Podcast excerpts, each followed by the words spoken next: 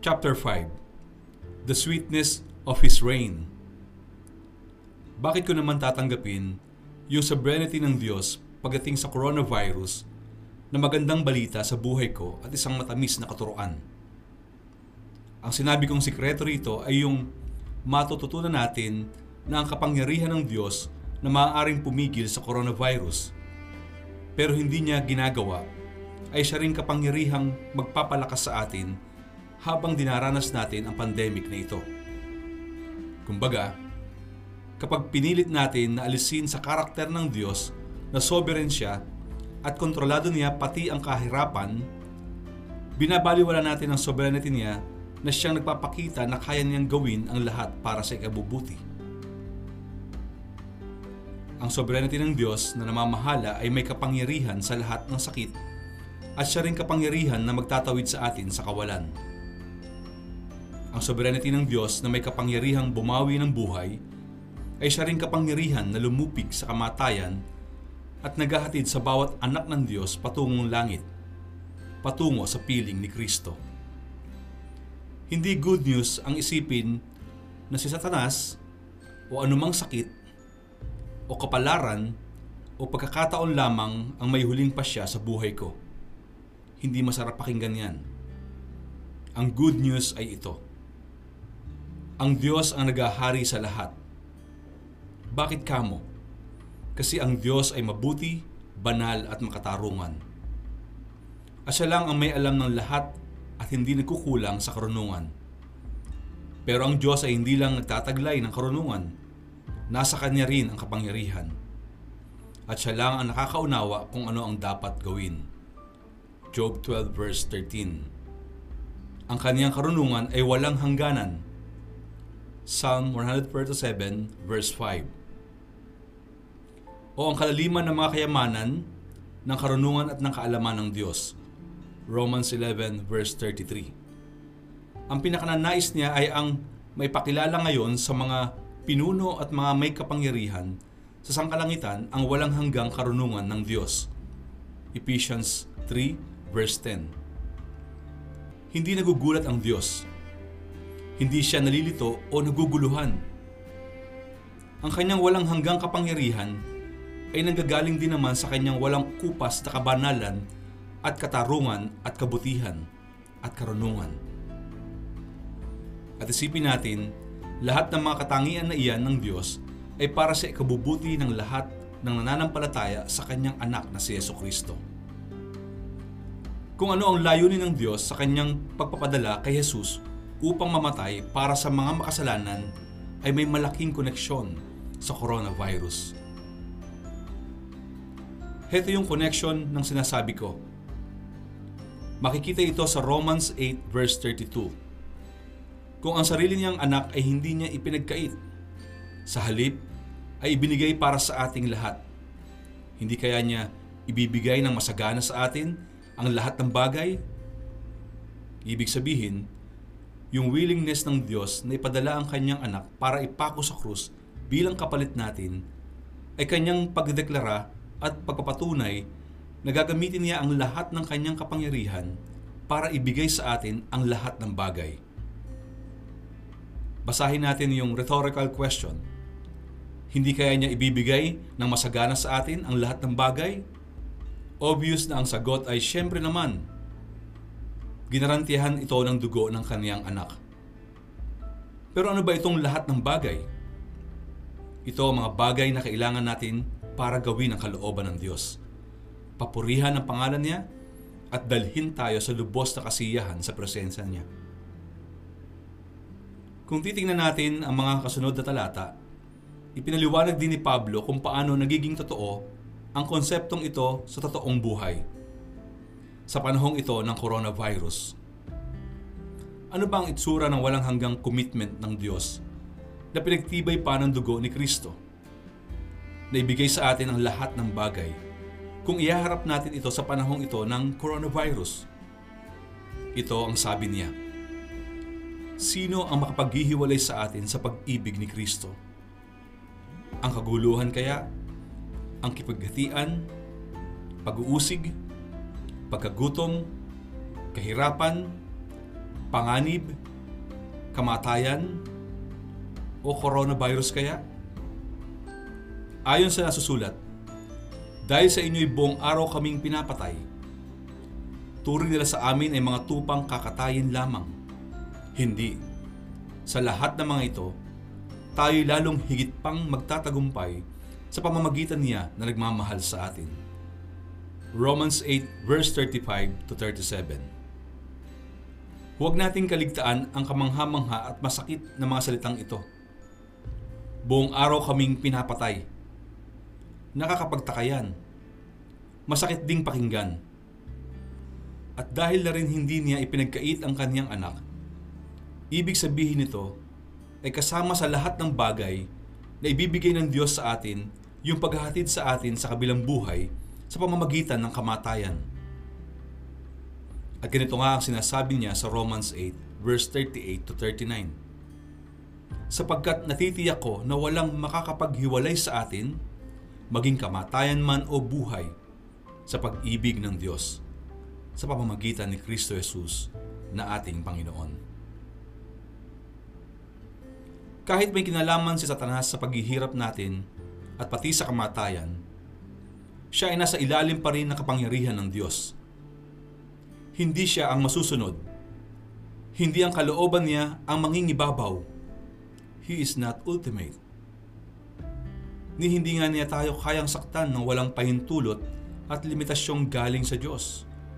Job 1 verse 12, Luke 22 verse 31, 2 Corinthians 12 verse 7. At sa bandang huli, tama lang na sabihin natin kay Satanas yung sinabi ni Jose sa mga kapatid niya na ibinenta siya para maging alipin totoong nagplano kayo ng masama sa akin. Pero plinano na ng Diyos na magdulot iyon ng kabutihan.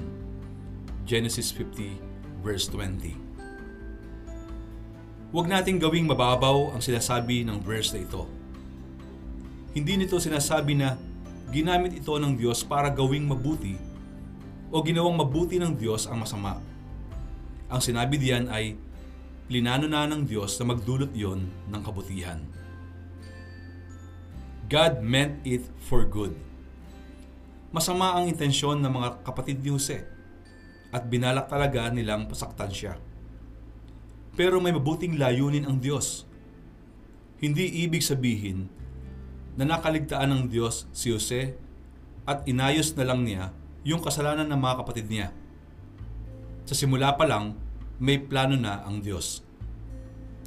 May kabuluhan ang lahat ng ito. Sa simula pa lang, binalak na niyang mangyari ang mga nangyari para magdulot yon ng kabutihan. Ito ang susi para maranasan natin ang ginhawa sa ating mga paghihirap.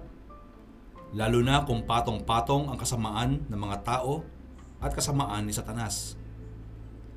Dahil tayo ay na kay Kristo, hindi maaagaw sa atin ang karapatang sabihin kay Satanas at sa mga masamang tao din ang plinano mo ay masama para sa akin. Pero, plinano ito ng Diyos para sa ikabubuti ko. Hindi sovereign si Satanas o anumang sakit o ang sino mang masamang tao. Ang Diyos lang ang sovereign. Natandaan natin, siya ay mabuti at marunong din siya at sovereign din siya.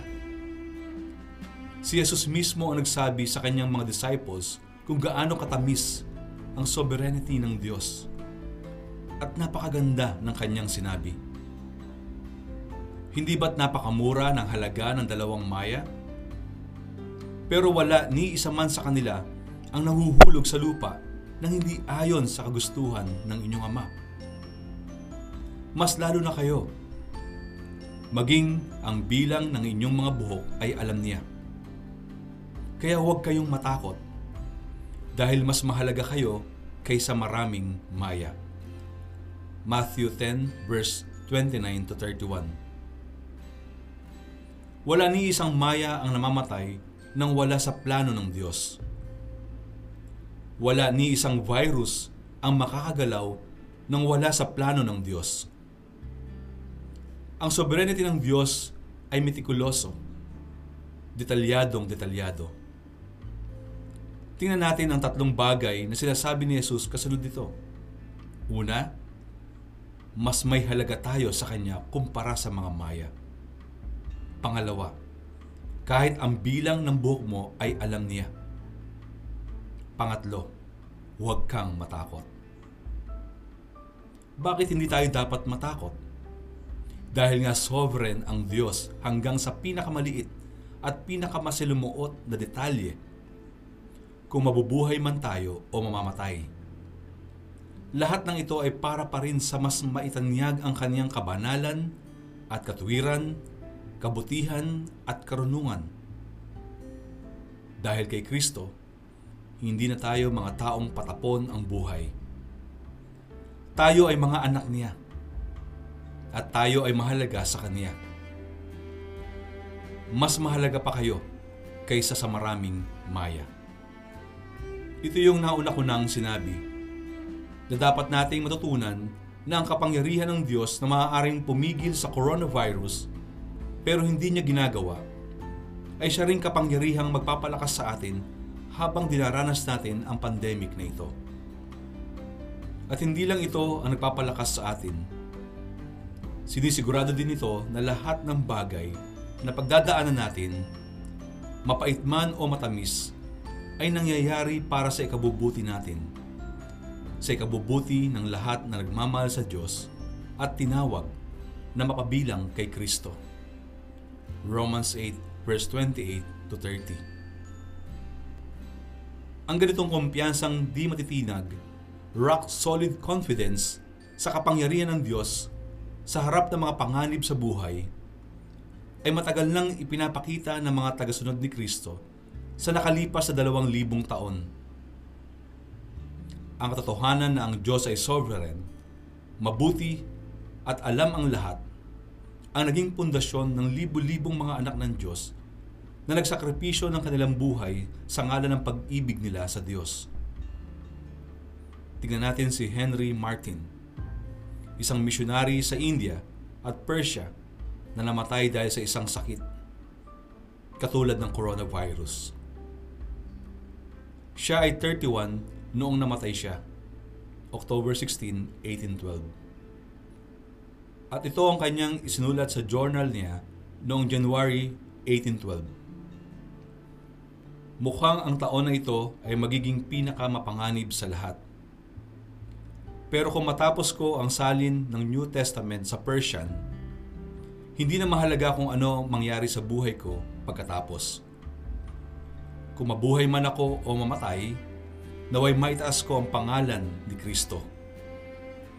Kung may gusto pa siyang ipagawa sa akin, alam kong hindi pa ako mamamatay. Ang quote na ito ay palaging napaparaphrase ng ganito. I am immortal till Christ work for me to do is done. O immortal ako hanggang may gawain pang ipinagagawa si Kristo sa akin napakabigat ng katotohanan nito. Ipinapakita lamang nito na ang buhay natin at kamatayan ay nasa kamay ng ating Diyos na sovereign sa lahat. Tunay nga na ang katuparan ng lahat ng layunin ni Kristo ay nasa kanyang mga kamay. Ito ang sinulat ni Henry Martin noong siya ay 24 pa lang. Kung hindi sovereign ang Diyos sa buong sansilukob, siguro napakamiserable ng buhay ko. Pero ang katotohanan ay ito. Ang Diyos pa rin ang nagahari at dapat magalak ang buong mundo. Ang lahat ng layunin ni Kristo ay maisa sa katuparan. Sapat na ito para ang puso ko'y mag-umapaw sa tuwa.